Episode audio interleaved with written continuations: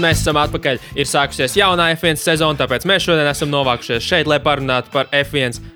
Nu, labi, ne pezantiem neinteresē F1, tikai joku. Mēs varējām parunāt par F1. Bet, Nē, nu, labi, mēs esam šeit, tāpēc ka Leņķis atkal ir ieradies no ā, Stokholmas.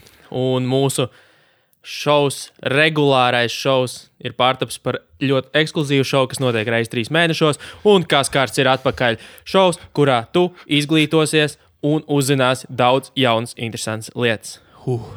Šis bija garš intro. Tev jāpasaka, labdien, dārgie klausītāji! Labdien, dārgā klausītāji! Ah, Es esmu mazliet priecīgs. Nē, nu, es zinu, ka tas man nedod nekādu tādu jūtamu labumu, bet es savā ziņā esmu ļoti priecīgs, ka es savus nodokļus nemaksāju Rīgā. Nā, jā. Pēc pēdējā laika notikumiem es esmu ļoti priecīgs, ka es joprojām esmu deklarēts tukumā, un visi manie nodokļi aiziet uz tukumu. Jā. Jo, jo Rīgas satiksme kaut kādā veidā desmit gados ir pazaudējusi 36 miljonus. Vienkārši paz... nu, nu, jā, es teiktu, pazaudējusi, jo uh, tu zini to ČPR Rīgas karti. jā.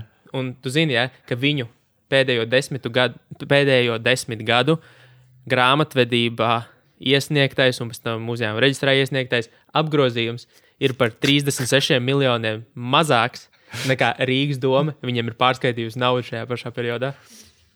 Bet viņi jau bija izdomājuši ar masku, ka tas kaut kāds līzings.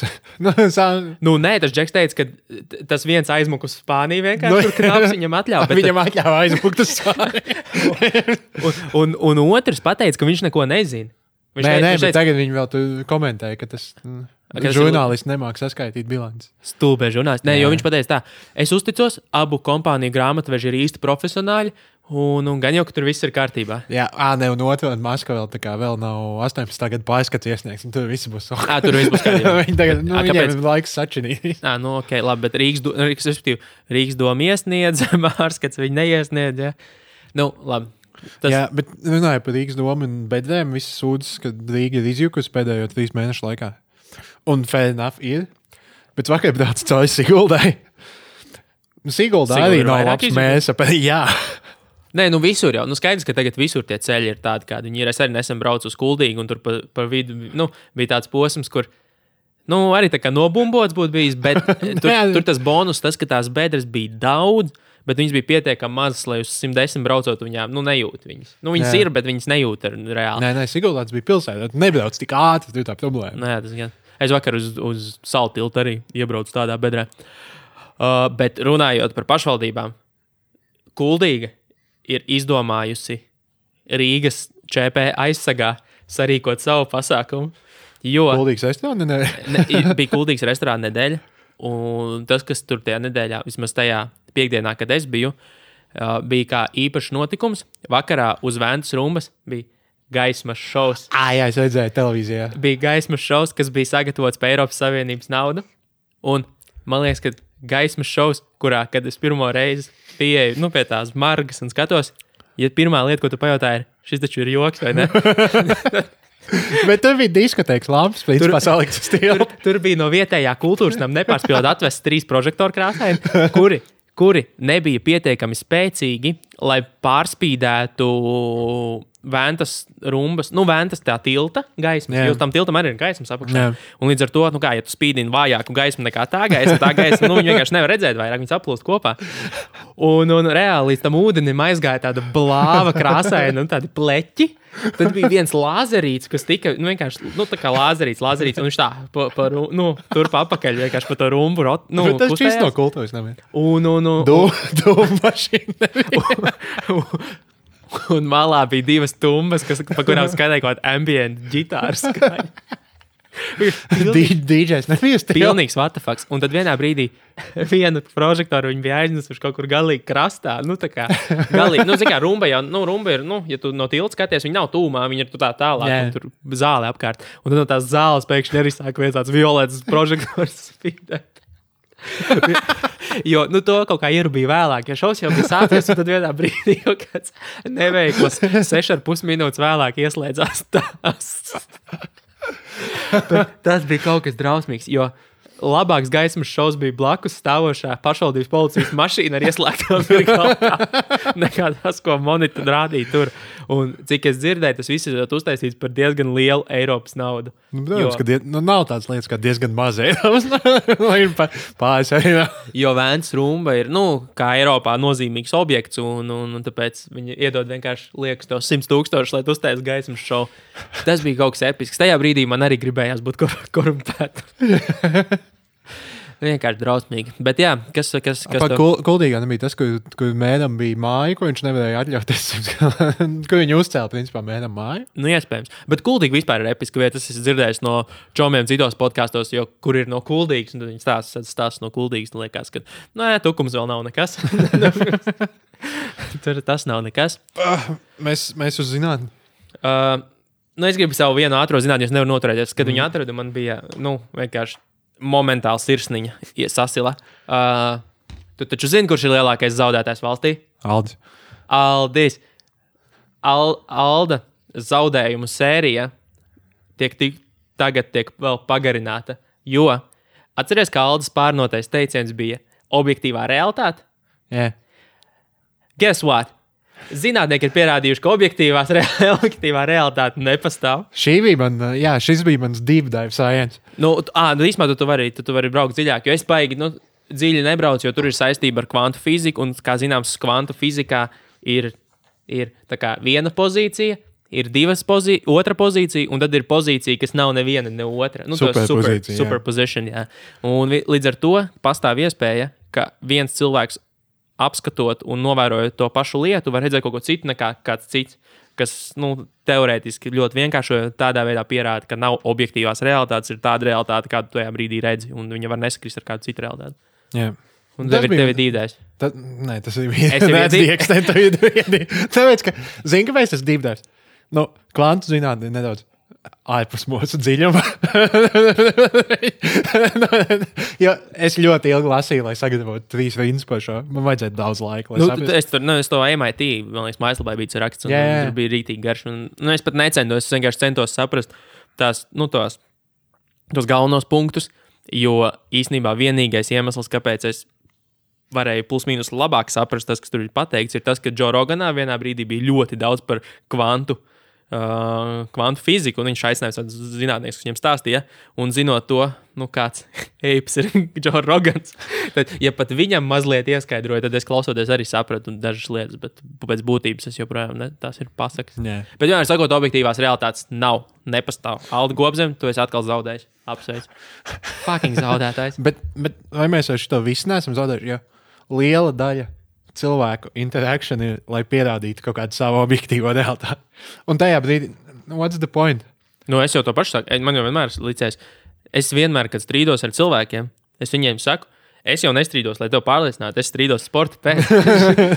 Tas ir fun. Visticamāk, es to tāpat nepārliecināšu, bet, nu, Un, yeah. un es arī, kad pār, pārstāšu strīdēt, es ticamāk aizmirsīšu strīdu, man būs vienalga, par ko mēs strīdējam.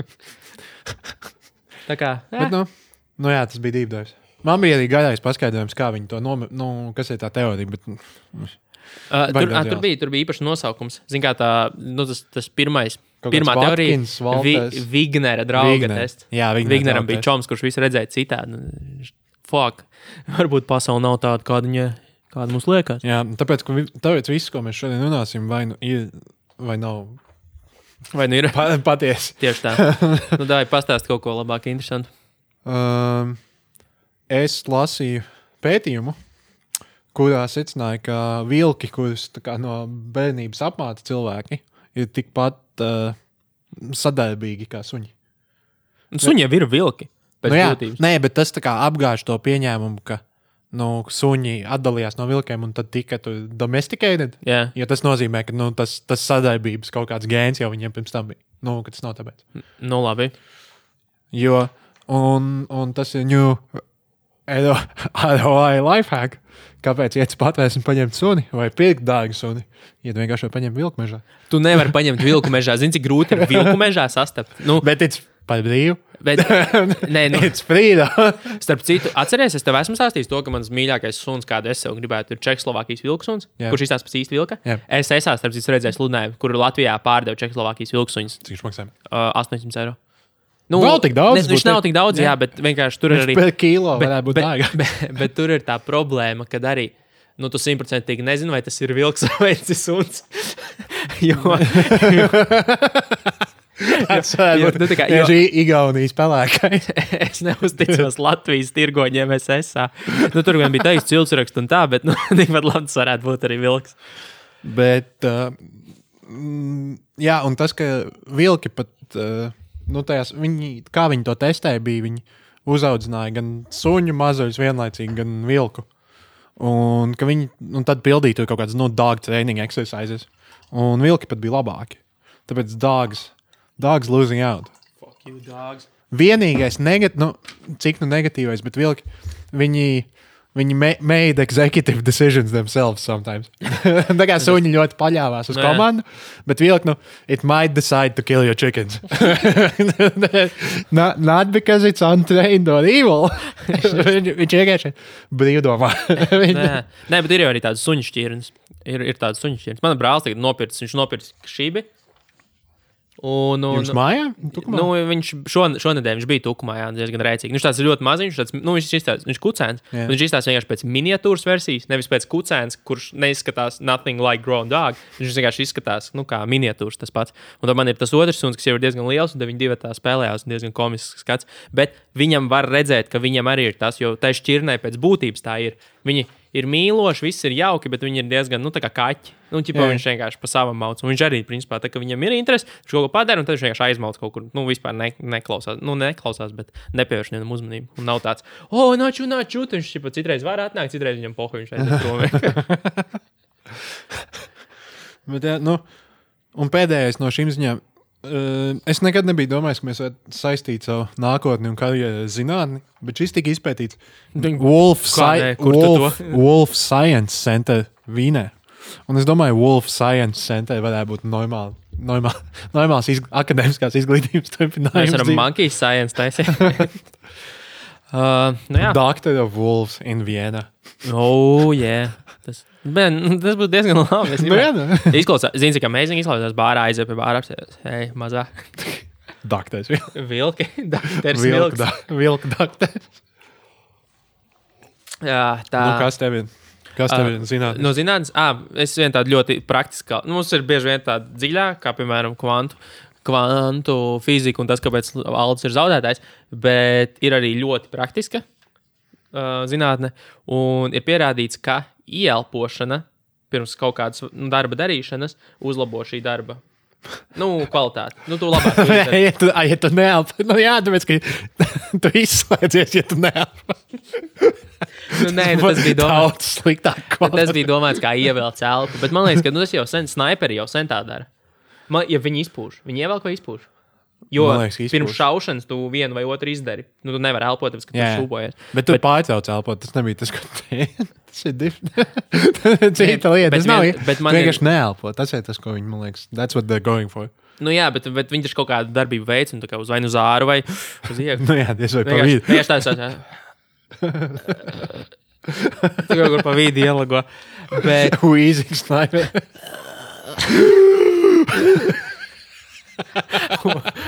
Worst kind of sniper.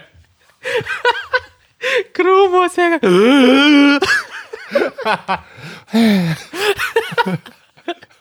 Which way was it?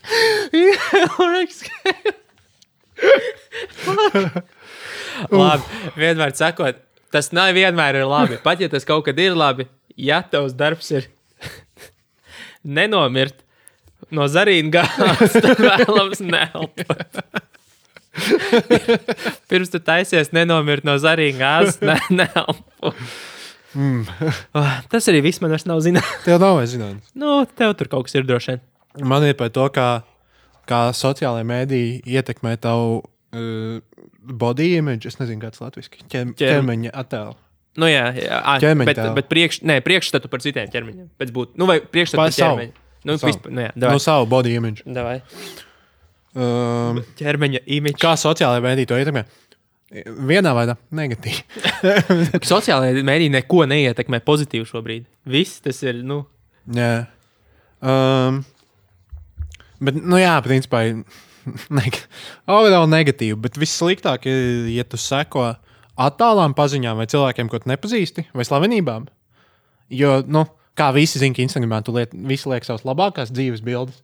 Un, No, ja tas ir, nu, jā. un, ja tas ir tavs čoms, tad zini, ok, bet viņam stila background. Jā, jā, jā. Bet ir celebrities, tā, nu, tev tā kā Tu nav nezini. tas mental checks, un tev liekas, ka ir actually labāk nekā Nu, ir. tu, tu objektīvi arī nevari. Jā, Jā. objektīvi. Tu nevari arī, tu nevari arī zināt, kā viņam ir. Tu vari tikai pieņemt, ka viņam arī ir sliktās dienas, bet līdz kamēr tu nezini, tikmēr tu neesi drošs. Šito es biju dzirdējis. Mēs, mums nesen bija uh, mārketinga podkāstu ieraksts par influenceriem. Un, un, un, un, un tur man kolēģi arī bija šo. Nu, man liekas, ka tas ir tas pats pētījums, jo viņi arī šo teica, ka tev tu savējos. Nu, par saviem nesatraucies. Ja viņš kaut kā ir smūgs, vienalga, kā, nu, vienkārši tu viņus nevērtē pēc tādas skalas, jo tu zini, pazīsti. Jā. Bet tos, kas ir jā, slavenības un tu ietēji, tur baigi, baigi salīdzinies un domā, ka tā vajag būt. Jā, un, un vissliktāk ir tiem, kas seko un skatās uz bildēm vai video, ka cilvēki, kas ir labā formā, nodarbojas ar sportu. Piemēram, Saltbai. Saldbē. Saltbai. Saldbē ir rītīgi traks. Tas ir tāds mačo džeks. Nu, viņam ir rītīgi tā mačo mentalitāte. Nu, naturālākā. Tu nevari vienkārši fiziski gribēt tā eksponēties, ja tev nav kaut kāds pastiprināts, nu, sev sevis. Bet, jā, bet man liekas, Pašapliecināšanās sindroms. bet man ir aizdoms, ka tas, es nezinu, es, es, nezinu, es nezinu, kas ir tie cilvēki. Nu, es nesalīdzinu, tā kā es neskatos Instagram, uh, how's, how's that compared to my real life? Nu, man, nu, tas nav tā kā, tu nemēģini to nemaz salīdzināt. E- Es pat uz to jau esmu sācis skatīties. Es ļoti reti ko nu, actually izbaudu tagad, bet no tāda viedokļa, ka nevis, nevis, oh, es arī gribētu tā, bet tāpēc, ka es zinu, kas ir bullshit. Jā. Nu, tāpēc, ka es zinu, ka tev, piemēram, nofočēt to bildi. Nu, tas, tā, tās ir divas minūtes. Tu nereāli viņu gribēji, jo tu gribēji, lai citiem skauž un viss. Un tas tāds, nu, nu un. Jā. Nu, un kad tu tur nopirki to, tev ir tāds džempers, tev ir, tev ir tāds bots, vai, vai tu brauc pie tādas mašīnas stūres, kur tas ir. Nu, jo tas ir tik fake un tik speciāli radīts, lai kādu, nu, lai cilvēku skacinātu, un tu gribētu, lai tevi apbrīno, kad es jau esmu sācis, nu, kā, nu, es sāku ņirgāties par to savā galvā. Vismaz. Nu, bieži vien arī, arī mūsu starpā, un, un arī ar savu draugu, jo tas vienkārši ir smieklīgi. Tas ir skaidrs, zināms, pilnīgi visiem, ka tu speciāli to dari, lai izrādītos. Nevis tāpēc, ka tu tā jūties, vai tev liekas, ka šis ir nu, tāds, oh, visiem šis visi to gribētu redzēt. Nevis, es gribu, lai visi šo redz. Jā, tieši tā. Um, ah, jā, un cilvēki jūtas sliktāk pēc tam, kad viņi iepastoši selfiju. Kāds, ko? Kāpēc kā? tad jāpast to selfiju, ja jūties slikti? Nu, tam? tāpēc, ka viņš tā kā, tu, tu, to bildi izsortējot un filtrējot, tu tā kā koncentrējies uz savām negatīvajām lietām. Ah, nu jā, tas makes sense īstenībā. Tā no, ir. do that, though. Nē, nu, man arī ir. Tāpēc, tāpēc ar mani Tā ir, ah, I look like shit. ir vai nu tas, vai arī man nav bildes ar mani. Jā, Nu, tāpēc, ka vienīgās bildes, kas man Instagramā šobrīd ir, tie ir kaut kādiem nu, foršiem cilvēkiem, ko es esmu podkāstā runājis. Nu, tā lai vienkārši nu, jā. Un, vai arī man nav tādu bilžu, jo man vienkārši, priekš kam, man pirmkārt, nevai, nu, man nekad neienāk prātā to darīt, man tas nav vajadzīgs. Un otrkārt, es zinu, ka es sūdīgi izskatos bildēs. Nu, nā, nevajag fotografēt, lai to saprastu. Jā, nu, es nezinu. Bet nu, tā ir, tā ir kaut kā cilvēku. Cilvēkiem vajag pašapliecināties. Un, un, un kā saka, laimīgākie ir tie, kas, par kuriem tu vismazāk zini un vismazāk redzi palielu. Visi tie, kas posto, ka viņi ir laimīgi internetā, vajag rēt, ka tāda arī ir. Nu, Pagaidiet, kas šis būs kaut kāds depresīvais, oh, depresīvais dzīves pārdomu, dzīves pārdomu podkāsts. Mēs tagad. nu, nē, pastāstiet, ko tas sūta. Okay. Uh, man ir pēdējā zinātnē, Nu, vienā teikumā. Kā ir death metal, nāves metāls? Nāves metāls. nu, nē, nu, sma... nav, nav tulkojuma, man liekas. Bet nu, nevar tas būt. nav smagais metāls, jo death metal ir Nu, smagais nu, metāls ir heavy. Vispār, kas ir metāls, to Bet death metal nu, ir, ir kaut kāda death in nu, Nu, nē, jā, nu, piemēram, pagānu metāls ir ir pagānu, pagānu metāls. Hardcore. Nu, nē, nav, nav tulkojuma. nu, labi, nav bet nu, metāls, death death metal. Un uh, ir izpētīts, ka nāves metāls inspirē prieku, nevis vardarbību. Nu, tāpēc, Piekrīt. nē, nu, bet tā kā visi, nu, visi tie klējumi, ka tu, piemēram, dziesmas par kanibālismu un šit, un tā kā, nu, cilvēks. Tu jau, nevar dara tos, tu jau pat nevari sadzirdēt tos vārdus. Ne, lai netēlo tie, kas var dzird, tie, kas zina un var nomaukt līdzi, nelasot pirms tam kaut kādā geniusā vai nu, kur liek liriks. uh, nelasot lirikas, varētu vārds vārdā man citēt uh, Cannibal Corpse dziesmas. nu, nu, tas vienkārši fiziski nav iespējams aizmirst. Es, pat, es pats biju metāla fans un esmu joprojām, un es netēlu, ka es saprotu, ko viņi dziedāja dziesmās. Bet, jā, Bet labi, turpini. Nē, man viss zināt, beigās. beigās. Ah, Mēs bet viņi spēļo prieku, un kam es piekrītu, jo es vienmēr, es nekad neklausos metālu, kad esmu bēdīgs. Nē. Jo, jo, jo, jo, nē, nu, jo, nu, bet- Going to sleep, Tad, metal. tad, kad man ir slikts garstāvoklis, nekad neklausos metālu. Nevis Jā. tāpēc, ka viņš man garstāvokli padarīs vēl sliktāku, jo vien, bet tāpēc, ka Nav man appropriate. metāls parasti tieši nu, tā. Jā. Tad, kad man ir daudz enerģijas, man gribās visu kaut ko darīt, tad es klausos metālu. Tad, kad ārā saulīt spīd un es eju par ielu un ir tī fonā.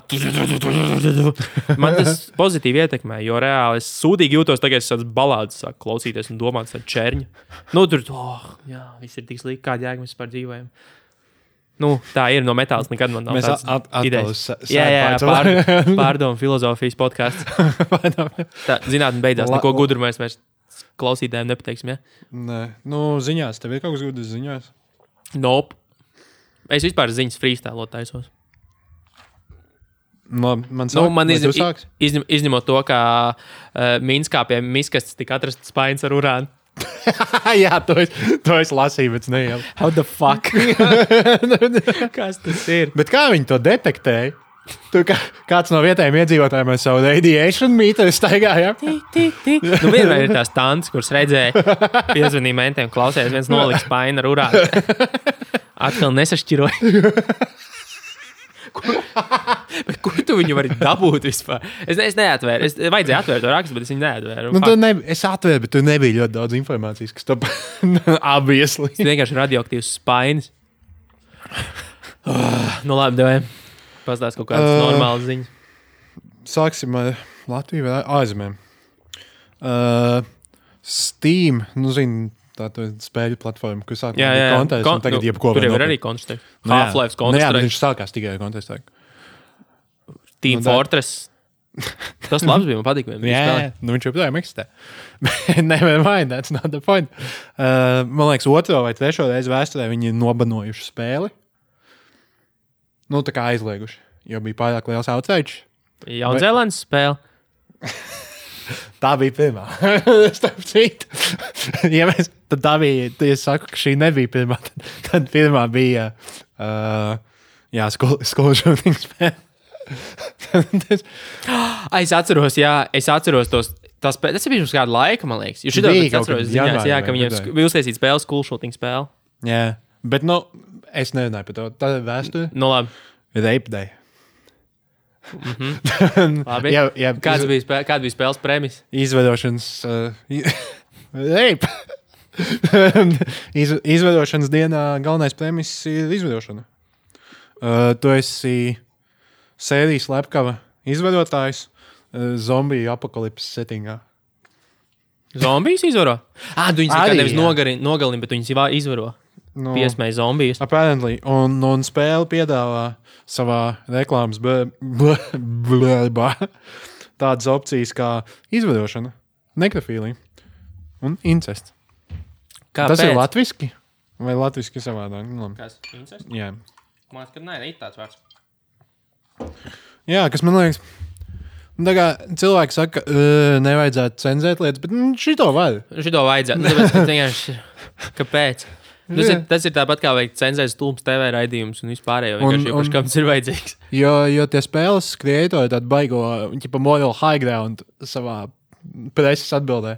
Ka, nu, nu, mēs izgājām visu oficiālo to adult certification. un tā kā, kad tu sāc spēlēt, tad ir disklaimies. Un, un mēs izpildījām visus noteikumus, un jūs spēli. Bet cik, es atvainojos, bet cik slimam tev būtu jābūt, lai to uzprogrammētu? Par ko tieši tu atvainojies šajā sakarā? Protams, nē, nu, Nē, nu- nē zini, kas man vairāk Nē, kaitina. nu, vai, varbūt tur ir viens ambitious programmētājs, kad, kuram, kuram nepatīk izvadot, bet viņš to uzprogrammēja. Nu, tāpēc, ka viņam daudz samaksāja varbūt par to. Bet, nē, nu kā, kaut kā bija, kas to teica, ka, ka ah, nu, zini, kā bija, bija Lārs Montrīra pēdējā filma. Tu esi redzējis to House of Jack, The House that Jack built? Nē. Nu, ot, es esmu redzējis. Un par viņu bija arī ļoti daudz kritikas. Par to, ka tur, nu, tur bija ļoti traks ainas un viss. Un, bet iesaku nosties, tā filma bija, manuprāt, kā melnā komēdija vairāk nekā kas cits. Kā viņš ir? Uh, The House That Jack Built. Okay. Un, un, un, un, un vienmēr sakot, arī viņu kritizēja par to, ka, nu, pa lielam, ja tu to vari uztaisīt filmā, tad, tā arī tu droši vien domā, un tas ir baigi bīstami un tā tālāk, tā joprojām. Un ka mākslinieki savas nu, slimās fantāzijas realizē mākslas darbos. Nu, nevis tāpēc, ka es gribu pastāstīt, ka ir šāda situācija vai kaut ko tādu, bet tas, ka viņiem vienkārši ir tādas fantāzijas, un viņi mākslā viņas var realizēt. Un, un es nezinu, tā man liekas, tāda bija nu, hipokrisija. man- jā. un, un, un es domāju, ka šitie džeki vairāk gribēja vienkārši pavilkties uz hypu. Nu, tipo, jā. paskatieties, cik mēs nereāli sīk spēli uztaisījām, visi taču spēlēs. Un tad vienkārši viņiem pasakāja, labi, ejiet uz rātā. Nu, nē, beidziet mums cenzēt. ne, nu, Nu, visticamāk, tā Nu, tas viņi vienkārši gribēja, bet domāja, ah, būs rītīgi hypīgi, uztaisīsim izvarošanas spēli. Un tad vienkārši pasakā, jūs esat idioti. un, un, nu, idioti šobrīd netrūkst, jo realitātē es nezinu, ko tagad- Objektīva. no, no objektīvajā, protams.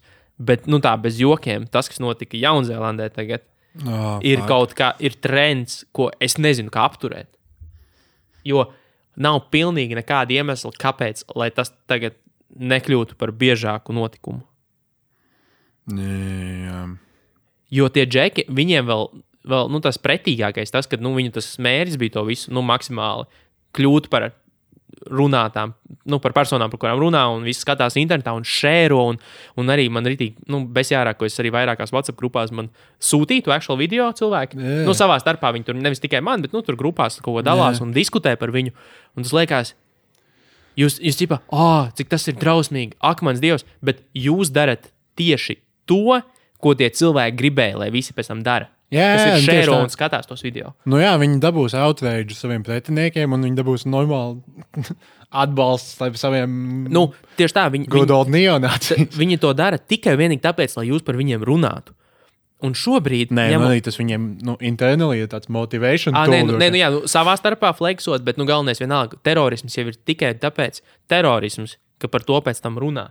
Jo terorismu būtība, definīcija ir, lai ieve, iedvestu bailes Jā. sabiedrībā. Jā. Un nogalinot trīs cilvēkus, jau tu pēc būtības, nu, katru dienu kāds kaut ko nogalina. Jā. Kamēr tu par to publiski nerunā un netaisi to par tādu publisku notikumu, tikmēr tas nu, pēc būtības nav terorisms. Teroristam vajag, lai pat ja viņš iet spridzināt un uzspridzina tikai trīs cilvēkus, ja par to runā ziņās un saka, ka viņš to speciāli tur gājis spridzināt, tas reiz ir terorisms. Džeks, nezinu, Latvijā turpat Maskačkā viņa sadu Romi. Lai piecītu nozagt. Nu, ķipa, jā, nu, Delfos aculiecinieks, nē, bet, nu, Delfos krimināla ziņās parādās, bet tas arī viss. Tas neviens neķer, ka tas ir terorisms. Jā. Un tāpēc šis viss ir naturālākais terorisms. Mēs pēc tam to šērojam. Un, Nu, atbalstam viņu kā.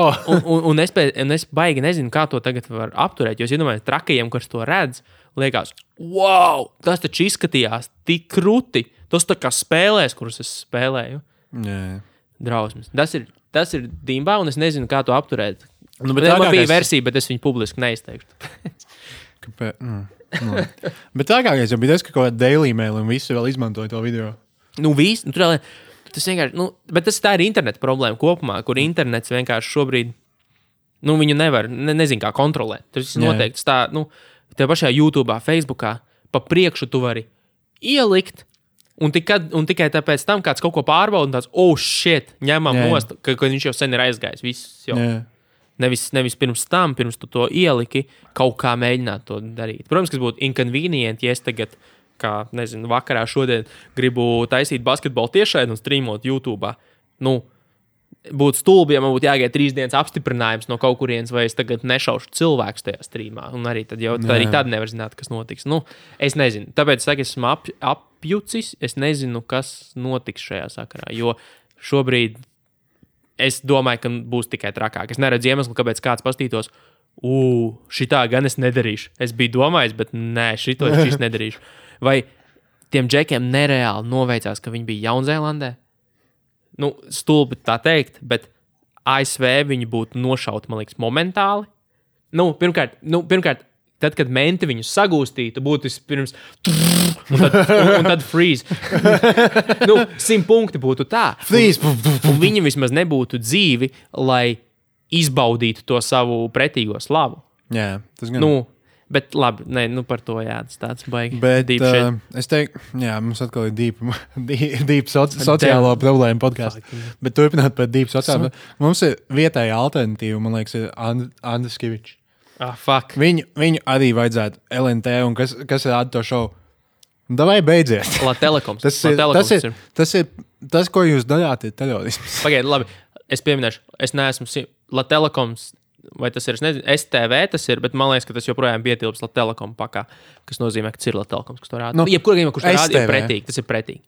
Un, un, translē, un šeit, jā, tas, tas nav pareizi, tas ir terorisms pret saprātu. Nu, jā, tur vienkārši tu televīzo cilvēkus, kuri nodzerās un, Jā. un kuriem ir ļoti smagas problēmas, ko var redzēt. Un, es domāju, nepārspīlējot, jebkurš nu, tā vismaz sajust, varbūt nesaprast uzreiz, bet sajust.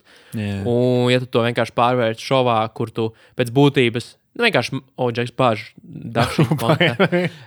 Pēc būtības tu vienkārši. Tu vienkārši dod viņiem vēl alkoholu. Nu, jo tu dod naudu, viņi pat naudu pērk alkoholu, un pēc tam to viņus rāda televīzijā. Tu viņus, viņus nevis, Jā. nevis palīdzi, bet, bet, uh, bet vienkārši dzen vēl lielākā izmisumā. Bet ir cik pretīgi. daudz cilvēku publiski to komentē, lai tikai fucking pie, sa pie saviem skatījumiem, nu, dabūtu pāris skatījumus saviem idiotiskiem komentāriem. Nu, tā Tas ir tik bēdīgi.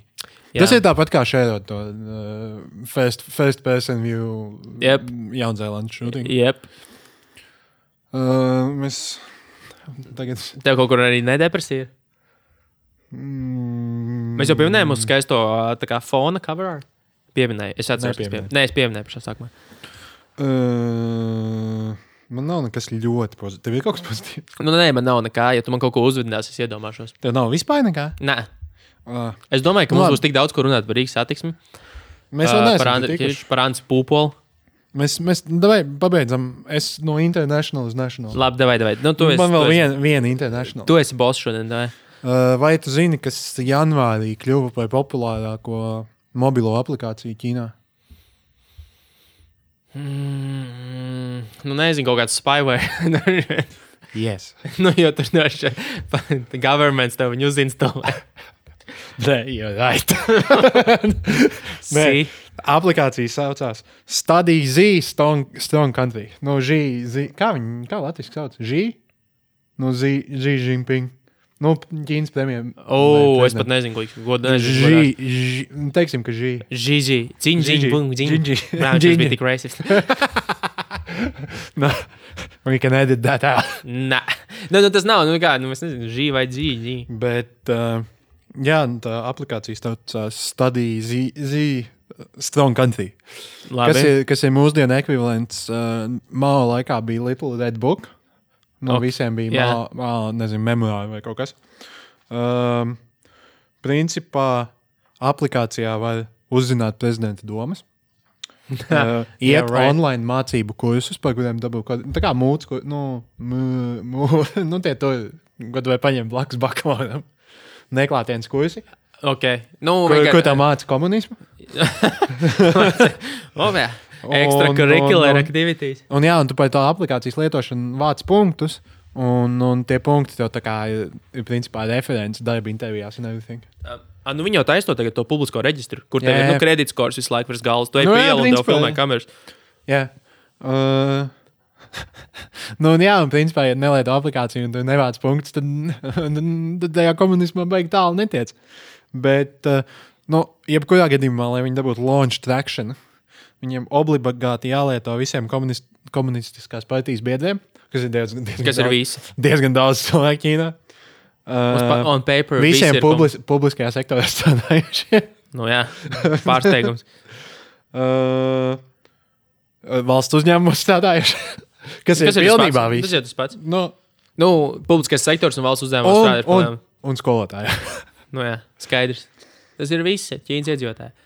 jā. Nu, labs. Uh, jā, man paziņas stāstīja, ka Ķīnā mm, pazīstu kaut kādu, laikam, šāhajā meiteni, kas mācās. Un, ka, I- Is she scared to death? jā, ja viņi pārgāja uz sarkanā pāri ielai, un viņai pēc sešām stundām vakarā policija atdod uz mājām. Jā, jā, viņiem velk nost dzīvē, nu, tev reitings. Viņi, viņi, viņiem viss Nē, ir vēl tas jau ir trial mode, bet policija atdos pa īstu. Nu, labi, ok. Bet, nu, fakts kā tāds, ka tas notiks. Tas tev kā nākotnē vienkārši nebrauks policija, tas notiks automātiski. Nu, Jā. tev vienkārši atnāks rēķins vai un, un, un tā tālāk. Kas ir crazy. Ķīna ir diezgan crazy. Es negribu dzīvot Ķīnā, ne par kam. Tev nav par Ķīnu ko pateikt. Nē, nē. Nu, labi, tad, tad, Ķīnā zini- viss ir ražots. tad, tad mēs varam par Ziemeļkoreju. Mm. Vai zini, ka viņiem bija vēlēšanas, man liekas, pagājušajā nedēļā? Nu, es domāju, ka ir labs iemesls, kāpēc, mēs par to nezin, kāpēc es par to nezinu. Nē, mēs... bija taču ziņās. Kur? Obviously. Nezinu, bija bijis. liekas. Jā, es neesmu. Šis nemanīju. Jā, um, man liekas, ka 97%, te- nē, man liekas, turnauts bija lielāks, bija 99%. 90, 103%. 97% nobalsoja par uh, Hue- Kimu.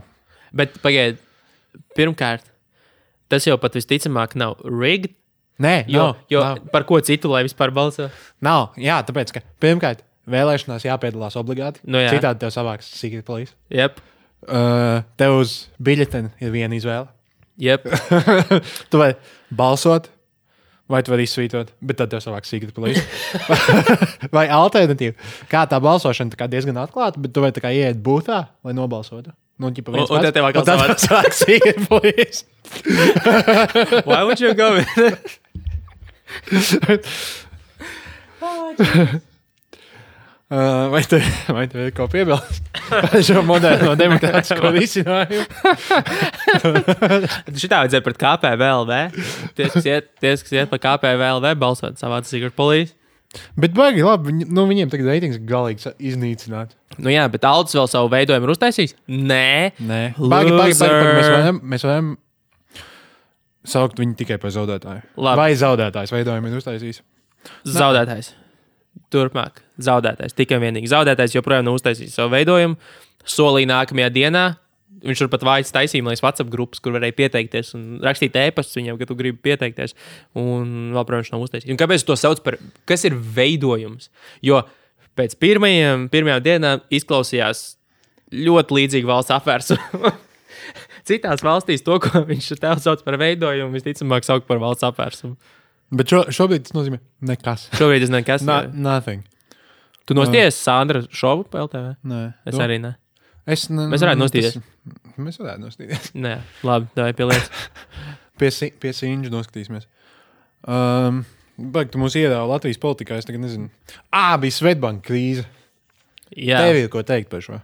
Svetbanka krīzē? Jā, Kādā ziņā? kad nevarēja trīs stundas naudu izņemt. Nu, jā, bet man tieši tās trīs stundas šķīst nevajadzēja naudu. Es biju birojā, man bija podkāstu ieraksti, un man šķīst nevajadzēja naudu. Bet, uh, bet bija liels jautājums Twitterī. Es. Un es arī nepamanīju, ka tā notika. Nē, es zināju, bet es zināju no kolēģiem.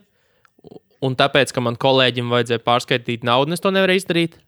Bet visādi citādi, jā, es zināju, pēc tam jau arī vakarā varēju to izdarīt. Nu, tas, tas bija, ne, protams, stulbi, ja tev veikalā pie kases nestrādā kārta, bet visticamāk strādā, jo es esmu dzirdējis, kas strādāja cilvēkiem. Jā, Nu, varēja samaksāt, kas nozīmē, ko tad tev baigi vēl vajag. Nu, ok, pārskaitījums nestrādā, nu, pagaidi.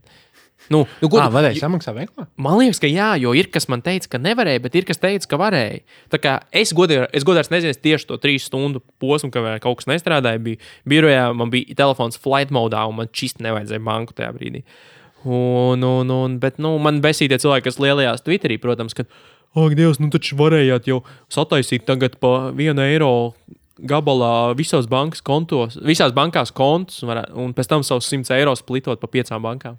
So, Where the kā- fuck did my bet- last 20 bet tas euros bija? Bija Džeks ielicis screenshot no sava N26 vai Revolut.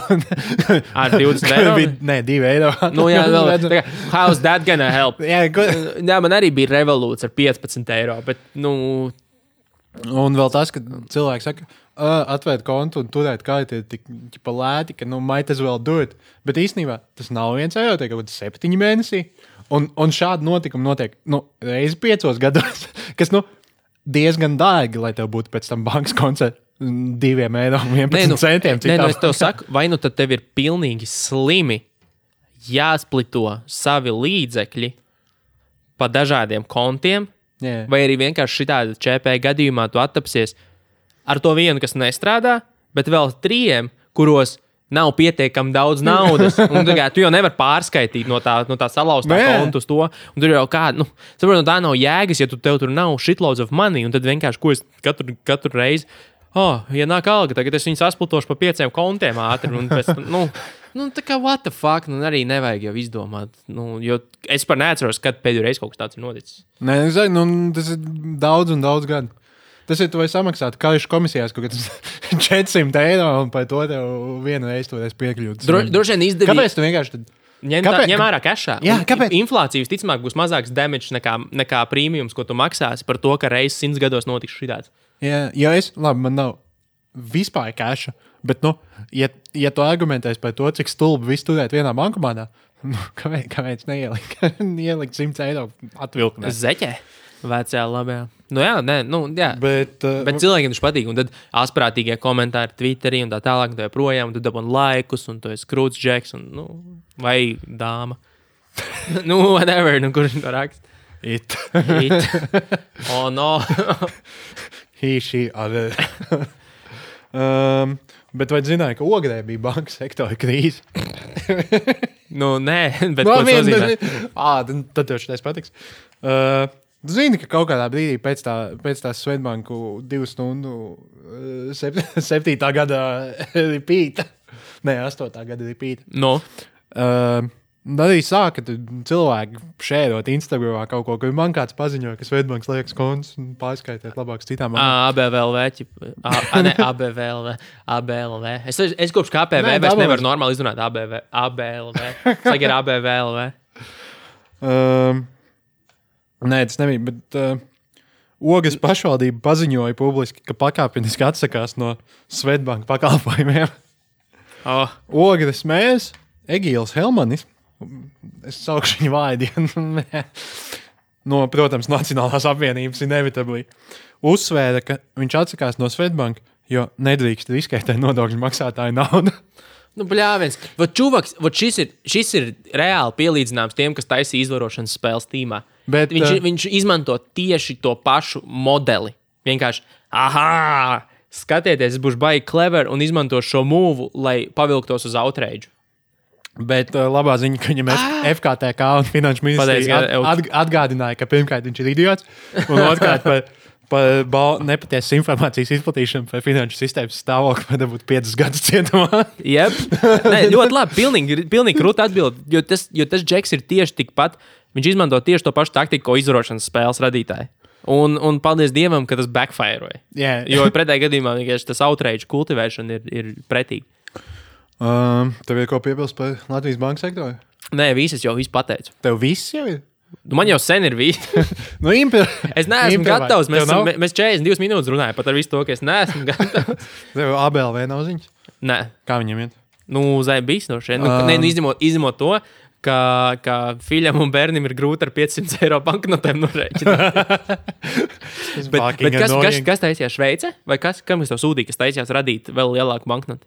Nē, šeit tā nebija. Kaut Nē. kā Bahreina vai... Nē, nē, nē, kaut kas gribēja uztaisīt baigi lielo banknoti, un ka viņa būs nereāli liela. Un, un, un, un, nu, jo skaidrs, ka viņām ir jābūt lielām, lai viņas būtu grūtāk viltot, nu, lai būtu pretīgāk Jā.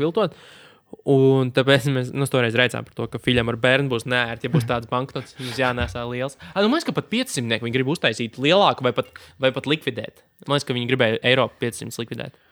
Um, Jo skaidrs, ka tā ir populārākā, ko mm, smaglot. Un, un radīt. What? Nu, bet palas es kaut kādas ziņas. Labi. Um, arī par ABLV un īstenībā, man liekas, citām banku krīzēm runājot. Un Zini, kā arī šobrīd ABLV tā kā ir, ir tā aizdoma ēna uz uh, EY, kas ir auditori viņiem. Jo, nu, Ernest and Young? jā, nu, bet tagad viņi ir EY. Mm. Nezinu. Visi Ah, auditori. nu, EY vienkārši. jā. Jā. Jo kā pirms, Jā, mēs pirms pēc pieciem gadiem, EY, kad- pirms, pirms pieciem gadiem visi auditori kļuva par PWC, KPMG, EY. Un, Uh, bet, nu, pagaidi. PWC jau visu laiku ir bijis PWC. man liekas. Nē, Pri- Price Waterhouse Coopers pirms tam bija. Nu, jā, bet viņš jau, man liekas, nekad nav pierakstīts citādi. Nē, bet EY jau tas ir tas pats, ka viņi nu, ir pilnībā pazaudējuši. ah, viņi vienkārši tā pirmo- kā CIA ir nomainījuši no Ernst and Young Jā, jā. uz EY. CIA, Jā. EY, jā. Jā. Oh, fuck. Uh, bet, bet uh, nu jā, lielais auditoriju četrnieks, kas ir tā jau, es Nu jā. minēju, viņi izdomājuši, ka viņi viņiem ir jāsāk cīnīties ar to, ka nu, viņas apsūdz visus par neobjektivitāti. Jo nu, viņiem klients maksā, nu, un ģipa, pasūta neatkarīgu auditu, bet nu, pasūta. Nu, jā, nu labi. Un, un, un Nu, viņiem labi, ir pārmet? Nu. Nu, kā vi, nu, par ABLV gadījumu vispār. Bet. Un tad ir nu, diezgan korekli, jo akcionāri ne tikai kā nosaka to darbu uzdevumu, bet arī budžetu. Nu, jā, labi. Nu, Nu, kā- nu, nu, skaidrs, skaidrs. Nu, nav gluži tā, ka viņiem tur brīvi ir. Ziniet, kā bieži vien jau tie auditi ir. Nu, pēc būt, nu, blē, jā. Nu, labi, neko, devai turpini. Bet uh, viņi. Uh, Uh, Viņi to risinās, vis, vis, man liekas, tādā auditoriskākajā ceļā. Viņi vairs klientus nesauks par klientiem. ko? Nu, Nu, tā kā klients. un kas, klients kas tu būsi? Nu, jo tu nesauc, nu, lai tu Auditējamais Tu subjekts. būsi organizācija. That's the solution. Ah, un tas to viss objektivitātes. to- Jā. Tad ir objektīvā realitāte. Mm. Nu, jā, tur var slepkavas sauksim par The Undertaker. Bija entrepreneur. Entrepreneur. Nu, what the fuck? Nē, nu jā, protams. Okay. Kurš to izdomāja? Kur tas bija? Uh, es nezinu. Nu, Tas, tas ir Latvijā? Ne, taču? Nē, nē, tas, nu, ir kāds globāls kaut ja? globālā līmenī. Labs. Um, man vēl ir viena ziņa, bet mēs to Rīgas satiksmi neesam aizskāruši. Nu, labi, sāc skart. Bet man nav par Rīgas satiksmi ziņas. Nu, labi, bet pasak pēdējo ziņu, jo mums ir ļoti labi laikā ir ejama. Mēs kā reiz varēsim paskart Rīgas satiksmi 10 minūtes. Ah, davai. Mēs esam Um, 50 minūtes gandrīz jau. ne? Mums uh, Latvijā ir jauna saima. Jauna Kādu, valdība. kādu brīdi, jā. Jā. Un uh, Latvijas iekšlietu ministrs, kā viņš sauc, Sandis no KPVLV, kurš nebija pat ievēlēts saimā. Ugh! Nē, nu, Nu, labi, tā kā nu. man, es, es, es saprotu, bet, bet es pieļauju, ka cilvēki, kas balsoja par KPV, kas solīja, ka saim, nu, viņi neliks valdībā cilvēks no malas, varbūt viņiem tas ir disappointing. Tas Es domāju, ka visiem raidījumiem tur tu esi redzējis, kā Aldim krītās engagements Facebook. Es domāju, ka viņš par to ir tik pēst. ka. Yeah? Punktu. Viņam, nu, kā, nu kādreiz KPV lai- laikos tur tūkstotis laiki, tur desmitiem tūkstoši skatījumu, viņam tagad vienam tam postam, kur viņš tēlo, nu, izmeklētāju žurnālistu. Uh, ir, ir nu, tur simts, nu, ap simtiņu. Nu, ķipa, nu, ļoti daudz mazāk, jo skaidrs, ka lumpeņiem tas viss neinteresē. Lumpenim neinteresē, kur kariņš kaut ko ir pārdevis kinoteātrī vai vēl kaut ko. Un vai, vai alda teorijas, ka, hmm, vai varētu zaudētāja teorijas, vai varētu būt. Jā. tā, ka Kariņš neatsakās no ASV pilsonības, jo viņš zina, ka Latvijas valstī nav nākotnes. Blē! Oi, šito, par šito es gribu rentot. Kas, Davai. kas, ir, kas ir tas stulbs? Kas ir tā pilsonības diskusija? Es nezinu, Kā, kā, kā, ko kāda tas maina. starpība, cik tev ir pilsonība? Ko tas, maina? Vairāk vīķi arī ir divas pilsonības, visu mūžu bijuši. Nu, ne? nu, man liekas, bet, ka visu mūžu. bet, jā, tas tev ka uz cilvēciskā līmenī tas neko nemaina. Nu, nē, nu, Man protams, ir divas pilsonības. nu, ko viņš, ne, nu, kā, Kas- ko viņš aizbrauks uz ASV, bet tu vari aizbraukt uz ASV arī tāpat. Nu, nu, mūsdienās jau gan jau, ka Kariņam šis nebūtu problēmas arī bez pilsonības aizbraukt uz ASV un dzīvot tur, ja viņam kaut kas nepatīk. Jā, nu, ko tev maina pilsonība? Un, un uz kur, kur ir, kopš kura laika Donalds Trumps izstaro to cilvēku, kurš, oh, tu esi amerikānis, we gonna help you. Nevis tāpēc, ka tu, ah, tu nepateiksi, ka es drāžu prostitūtus. Nu, tāpēc tu esi man draugs. nu, nu kā, nu, nu nav, nu kā, es nesaprotu, es arī nesaprotu, ja kāds man var paskaidrot, kas ir šis arguments, un kurš viņu vēl pēc tam apēda kā argumentu, ka, oh, jā, Aldim zaudētājiem ir rītīgi taisnība, jo, jo, jo skaidrs, ka tā pilsonība ir aizdomīga. Nē, bet kā? Es, es jau redzēju ļaunu pamatojumu, viņam? kāpēc. Nē, Nu. tāpēc, ka zaudētājs teica, viņš nolasīja no. Tad, kad tu saņem pilsonību, tad tu, tu paraksties par kaut kādu zvēru, nu, nevis zvēru. Bet, nu, tev ir pasē, tur rakstīts, I, I will serve the US. Jā, jā. jā nu, un tā, tā notiek. Un tieši tā notiek. Viņš Kas- tas servot. Nu, nebūtu sūdīgākā lieta. Ujo, cik. Kā var kādu izslēgt ar kanoēlā? Džeki video tikko izdarīja. Nu, jā, nē, Nu, mēs nu, fails skatāmies. jā, mums fonā iet fail, fail army uz televizoru, tāpēc ik pa laikam būs random lietas. Ups. Uh, nu, jā, Cīn, cīn. Cīn, cīn. Kas tev vēl ir pēc pilsonības? Uh, jā, kur par jauno valdību mums. Ah, jā, Sandis, jaunais Sandis, Sandis, nezinu. Jaunais iekšlietu ministrs, no, kurš nebija ievēlēts, bet no KPV, kas nav. Man liekas, viņam nav nekādas kvalifikācijas, kas būtu adekvāts. adekvāts bet es nezinu, es neesmu pārliecināts. So, no, no libel. Allegedly. Allegedly. Uh, viņš nosauca uh, zemāko slāni savā ministrijā.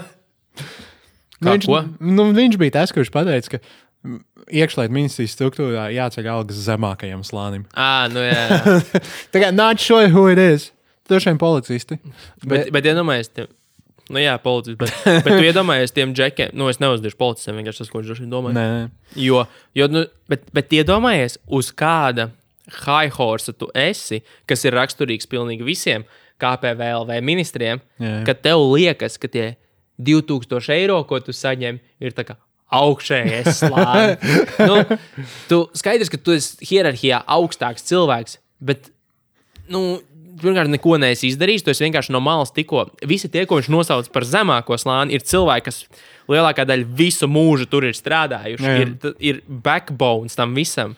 Un tu atnāc kā kaut kāds random ķēms no malas, kuru ievēl cilvēku grupiņa. Uh, kas vienojās, un pēc tam vienojās saimā, un pēc tam viņus atbalsta. Kā atnāk eksperts un, šitā, un bija šāds teksts. Nu, skaidrs, var redzēt, ja visiem, ka viņiem ir, ka viņi ir pilnīgākie no malas, no ielas paņemti cilvēki, kuriem nav nekādas sapnes par politiku. Jo tāpat Petrāviņš. Uh, tu maksā algas aploksnēs, tev tur ir, nu, nav pat minimālās algas, un darbiniekiem vispārējais uztais, viss audits. Vai tu taisies atkāpties? Nē, es netaisos. Nu, protams, ka viņi netaisās, jo viņi ir no fucking kaut kāda reģiona, kur viņi savu mūžu dzīvē nav mēnesī redzējuši 2,5 tūkstoši eiro. Un, un viņi, nē, nē se, bija uzņēmums pelnīja normāli. nu, ā, Nu, viņam bet tu vari- 600 bet tu vari- štukas tas ir- sakrāts. Tie ir tie klasiskie, tu vari apskatīties viņiem kā uz tiem klasiskiem Latvijas firmaņiem, Mm. kas ir tikuši, nu, viņu prāt, labā maizē. Un, un kā viņi tur uzvedās. Ei, es nezinu. Ah, Latvijas politika. Bet iedomājieties, tas, nu, tas, tas, ja tas būtu nu, šis iekšlietu ministrijas ekvivalents privātā uzņēmumā. Nu, pieņemsim, Nu. Rie- nu, labi, iekšlietu ministrija tas ir tu- tūkstoši cilvēki indirekti nodarbināti, un tā kā viņš ir haist. Tad, eh, nu, labi, pieņemsim Svetbankā. Tad aizēs strādāt Svetbankā klientu apkalpošanā. un, un, un kas ir Svetbankā? Ah, Reins, Reins, Reins, nāk. Zemākais slānis. Sveiciens zemākiem slāņiem. Hip, hip, hurray! Un katru reizi, kad ir kaut kāda valdības vai ministra vizīte, šeit, šeit mums zemākais slānis stāv. Tā kā Volstri- tā kā Volstrīts vilkā tur no to mikrofonu. Zemākais slānis! Woo! Es saku, hei, jūs sakat, yo! hei, yo! Bet uh, tikmēr Uzbekistānā How prezidents, the fuck? tas ir saistīts. Labi. Prezidents ir pieprasījis, lai policisti nomet svaru.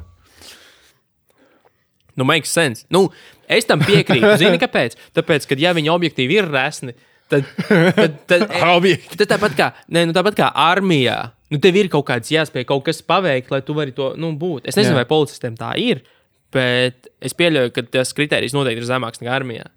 Un līdz ar to, nu, jā, tāpēc, ka tev vajag kaut kādas spējas, tev ir jāvar noķert tie cilvēki. Tas tāpat kā, tāpat kā Rimčikos tie apsargi, kuriem ir 75 gadi un, un nu, viņš nav iet. No offense. Man prieks, ka viņam ir darbs.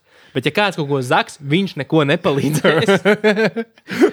Tas ir vairāk kā skaidrs. Viņš neapturēs zādzību. Tas nav iespējams. vienkārši. Tāpēc, Nu, nu, give him a gun. Nē, jautājums, jautājums, kāds ir policijas mērķis? Ja policijas mērķis ir ieraudzīt un identificēt noziegumu, fine, to var darīt jebkurš.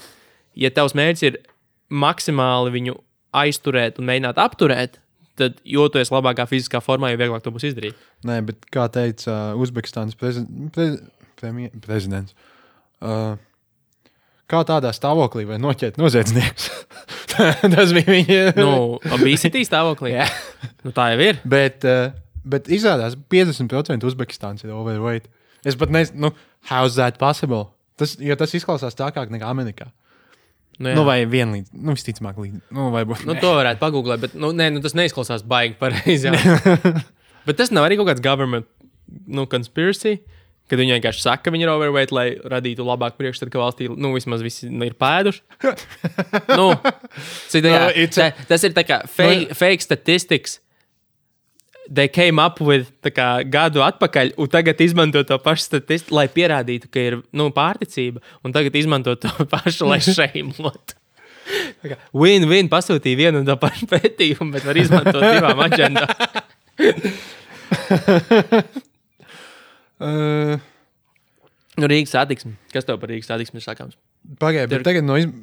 Bet beigās, beigās tu visu laiku prešroji mani, lai es, nu, saku, tu kaut ko tādu kā nav, un pats visu laiku lasu turpinājumu. nu? Uh, nē, es tagad atceros, man tas pat nav pierakstīts. Nu, Bet, uh, nu, runājot par to, ka nu, nu, kādus datus tu pasūti, tāds dabūsi. Uh, kaut kādi neatkarīgi eksperti ir secinājuši, ka Ķīnas GDP ir aptuveni par, īstenībā par 11% mazāks nekā viņu nu, oficiālā statistikas steito. Jo viņu centrālā datubāze, pārsteigums, pārsteigums. jo viņu centrālā datubāze nespēja kā izlabot visas kļūdas.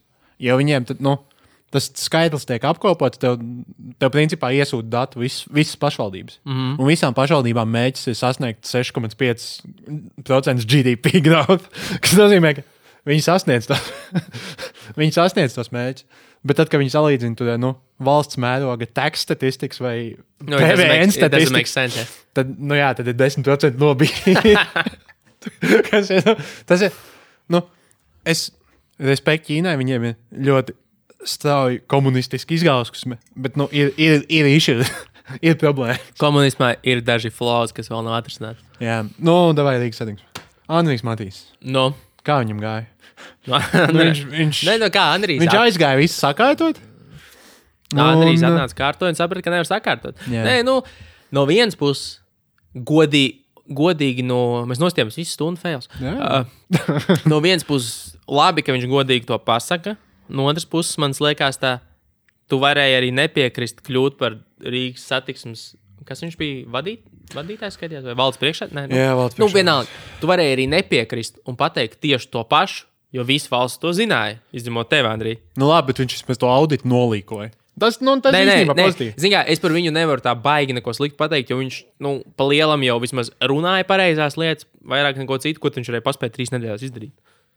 Nu, viņš tagad aizgāja, bet, nu, jā, nu es visticamāk, Nu, nevaru. es, es domāju, ka, ka tas uh, Edmunds, es nedomāju, ka viņš tik daudz stāstīs lietas. Viņš teiks, mēs, kā, mēs sakārtojam. Nu, Čau. nu, tas skaidrs, tāpēc visticamāk, arī viņu, nu, nu, gan, ka viņam palūdz aiziet, nevis pastāstīt. Nu, Nu, nu, tur varbūt gan, gan, tur varbūt gan, gan. Jo nu, nu, nu, tagad izstāsta, ka viņš vairs nemeklē Jo, nu- publiskajā sektorā. Jo, nu, kurš normāls cilvēks vispār tam piekrist? Tas ir, nu, skaidrs uz, uz nolinčošanu amats. Jā. Bet kā, kā saucēja Jonāģa Edmunds, Ed, Ed, Ernests? Es nezinu, godu vārds. Es nezinu. Es atceros, ka Delfi pirmo reizi bija nepareizi uzrakstīts. Ah, tas bija tas trakais, ko nevarēja atrast informāciju. Kaut kāds saulītis, ja viņš Jā, kaut kāds saulītis vai kaut kas. Bet viņš ir, tā kā, viņš ir īsts vai viņš Nu, fiktīvs? Nu, jā, viņš, viņš ir tā kā redzēts fiziski. Stock bilde vienkārši pielikt. Reāli ierakstīja foto Shutterstockā. Man, Man, man tā. public transport. serious looking man. Tur parādās tā bilde. Bet paga, viņam bija. Viņam bija kaut kādas baigas trakās teorijas par to, kāpēc viss ir slikti. Ah! Ah, bet nē, tas vēl bija Matīs laikā. Ka viņi noslēdz to. Ah, viņi noslēdz gadu vai ne? Kamēr No. vēl Matīs bija. Un tad, nu, tad secināja, ka tur cik pietrūka 6 miljoni vai ne gadā. Nu, tas vēl būtu mazākais, zinot, tas, Nē, ka ka, ah, viņi noslēdz ar 6 miljonu zaudējumiem. Pateicis, nu jā, mums nav sustainable modelis. Un, un uz tā pamata, lai ķipa, nu, tas bija pierādījums, ka viņi nevar, nu, dotācija pa maz no pašvaldības. 6 miljoni. Un, un vienlaicīgi viņi paziņoja, cik daudz lietas ir inefficient un tā kā, ko varētu samazināt. Un uz tā pamata viņi pieprasīja dotāciju palielināt par 12 miljoniem. nu, tieši tā, kā tur redz, un viņiem viņi piešķīra. naudu, nav, nu, tā kā problēmas tur aizlāpīt tikai ar piķi. Galvenais, ka pagājušajā gadā nepietika, nepietika naudas. Jums pietiks, ja mēs iedosim tik, cik jūs iztērējat. Nē, mums vajag vēl par 6, 6 miljoniem.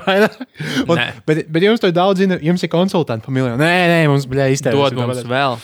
Tāpat Ai. nākamgad būs zaudējumi. Nē, tas ir man godvārds apbrīnot tas, kas notiek Rīgā. Un bija arī viens no retajiem nu, aizliegtiem paņēmieniem, ko es nostījos, bija par, par taksistiem Rīgā. Uh, par tām visām, kas ir tās, nu, kā ir, ir, ir Redcaps, ir Baltika taks, nu, e, nu Baltika taks ir šaucas, jā. Un tad ir viņi. Tad, nē, nu, tad ir, tad ir uh, tie, kas, par, nu, kas piedalās uh, Volt, uh, nevis Voltā, bet Taxifyā. un Boltā. Jā- Nu, Boltā un Jandeksā, nu, kas arī ir, Jā. kuriem ir jābūt. Uh, viņiem vienkārši viņi nevar čakarēties ar tarifiem, jo tas vienkārši nav iespējams. Jā. Un tad ir tie, ko sauc par, jā, par šiem bankovčikiem. Un, un, un, un viņas tā tur iesauc. Un kas ir tie visi, nu, tur random sijā un uzņēmumi ar divām mašīnām un tā tālāk. tā joprojām, Un kas ir tā strīpa, kas stāv pirmā vienmēr pie lidostas izējas, nu, kas ir dārgātākas. Jā. Un tur tāda mafija, un visi tie džeki, kas ir tie galvenie, ko es tur taksometru asociācijas vadītājs, tur vēl kaut Viņam sejā rakstīts, ka tu esi fucking korumpants, tu esi nereālākais korumpants, un viss, ko tu dari, ir zodz naudu. Un, un tur pēc tam rāda tos un intervē tos pretīgos taksistus. Tas ir slānis, kas man tiešām nenormāli uzvelk. Es nevaru, nu, grozies, kā gribi, viņi visi izskatās, tu aizej, ot aizej pie lidostas, nostājies tajā pirmajā rindā un pasaki, man parāda ar pirkstu uz vienu, kurš, nē, tavs apgalvojums par viņu noteikti ir nepatiesa. Viņš ir visticamāk labs cilvēks. Jēzus, tas ir tik pretīgi. Un tas man atgādināja to, kur, kad mēs Portugālē bijām arī, kur, kur bija tie, nu, ka mūsu, ka mūsu šitais te. Ah, Taxi Violence. Neved, neveda iekšā, jā, un, un, un, un, un, un, un kad, tikai tāpēc, ka tur bija. Bet labi, Portugālē mums neviens neprasīja 60 eiro par braucienu. Nu, tā Nē, nē, nu, bet tur tā lieta, ka tu, nu, lētāk, tā pagaidām, tagad uzkārsies no datoru. Ah, nē, neuzkārsies skaļā. Uh, Nevis ir uzmetās tas, tas melnais ekrāns, un viņš tur nevar saprast, vai viņš turpina rakstīt vai nerakstīt. Viņš drīz neieraksta. Bet tā viņš Nu, laikam jā, ierakstīja. Nu, ot, jā, bet ot, taksometru, ties pretīgais taksometrs lāns man rītīgi uzvilka. Bet cik es zinu, ka tagad ārzemnieki arī kļūst ar vien gudrāki. Un, un, un, un, un, un, un, nu, vairs neizmanto tos taksus, jo viņi zina, ka tas ir apelsīns. Un vēl bija intervēts. Lidosta bija noalgojusi, speciāli uztaisījusi konkursu un noalgojusi kaut kādu kompāniju, kas, kuras uzdevums ir regulēt satiksmi lidostas teritorijā. Nu, kas ir plānošana visām stāvvietām, kas kur ko stāv. Nekatiet viņu. Nē, nu, ot, kas kur ko stāv, bla, bla, bla. Un viņam un aiziet pie tā džeka un prasa, ok, nu, jums te lidos teritorijā viss ir cool, bet what the fuck, kas ir tā rinda, ko viņi sauc par purvu? Nu, kas tur stāv? Jā. Kas ir viss tā rinda, kas stāv tur ārā? Un, nu, un, ja tu tur brau, iestāsies, viņai tev pārdurs riepas. Ķipa, kas ir tā? Jā. Nu, tas nav tas, ka jūsu teritoriju šobrīd izmanto reāli. Lai kāds uzvarītos, jo katrs tipa maksā no 100 līdz 50 eiro par, to, par iespēju stāvēt rindā. Kādam kaut kur citur, tam, tam iebeklim, kas bija tajā asociācijā. Un, ja jūs nezināt par to? Nu, jā, pirmkārt, tas notiek ārpus lidos teritorijas, bet man nekas par to nav zināms. Mēs tie vadītāji sēž, un, un es saprotu, ka viņš zina, viņam ir jāmelo, jo cilvēki viņu ieliek cietumā, uzreiz viņš pasakā, nu Jā. jā. tā tur ir. Bet, bet jā, viens, nu es nezinu, tad izvairies vai vēl kaut ko nevis saka, ka tu neko nezini, jo tas vienkārši nav iespējams. Ir tavs vienīgais darbs, ir zināt to. Un tu, tu pasaki, ka tu nezini.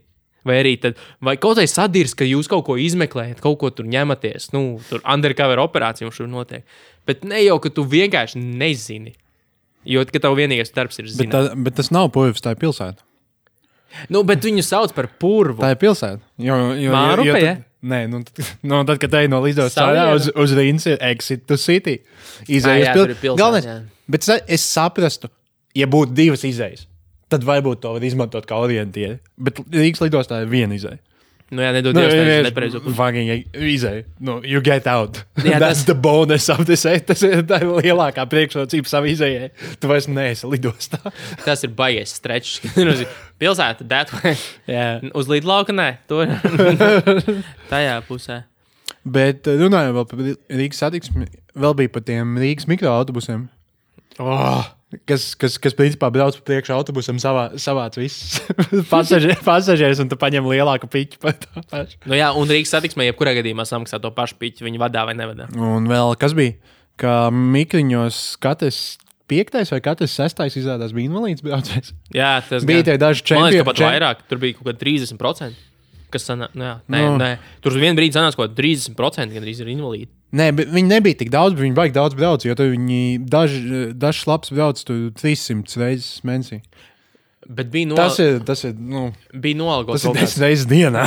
bija, bija noalgots kaut kāds kantors, kurš neatkarīgais kantors, kurš pētīja vienu dienu. Man kolēģis brauc no Ķengraga, un viņš teica, ka mikriņā vienā brīdī iekāpa kaut kāda, nu, nevarēja pēc formām nevarēja pateikt, kas viņi tādi ir, bet tā kā prasīja, kuram ir invalīda biļets. Nu, taisīja, nu, aptaujas reāli skaitīja, lai, lai šito tieši nu, pajautātu, mums nesanāk tik daudz. Bet nezinu, kas tas, kas pa kantoru bija, kas to darīja. Bet tagad uh, Rīgas satiksmes bija Delfos, ka, ka viņi, viņi ir izdomājuši, ka Rī... Blē, jā, šito, tas tik ļoti savēlkās, ka tagad viņi, viņi veiks operāciju, nu, lai izskaitītu, cik cilvēki ne, maksā, nemaksā par biļetēm. No, viņi to darīs. Nu, vis, kas domāja, visatbilstošākais high-tech risinājums, lai skaitītu, cik cilvēki ienāk vai iznāk. ar tām teātros klikeriem, tie ir man mīļākie. Klik, klik, klik. Nē, Stāv nu- viens pie pieturā un klikšķiņa. Bet, nu, jā, nu, principā tev ir jāskaita, cik cilvēki pa durvīm ienāk ie- iekšā. Kas ir, nu, Man liekas, ka mūsdienu sensoru tehnoloģijas ir attīstījušās tik Pagaidām, tālu. pagai, lai tie, kas nemaksā par biļetēm, Nu kā, nu viņiem.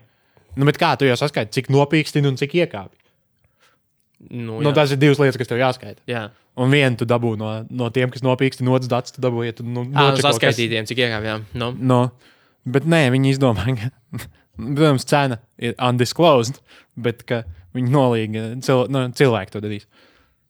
Cilvēki Vienkārši- civil, civilajās mm, braukās apkārt un skaitīs cilvēkus. Oh, my fucking god. Bet- un, bet- bet, bet, un tāpat laikā tā ir Rīgas karte, ir tas, kur pazaudē tos 36 miljonus, kas, Bet- kas apkalpo pīkstināmos. Un, un ko viņš teica?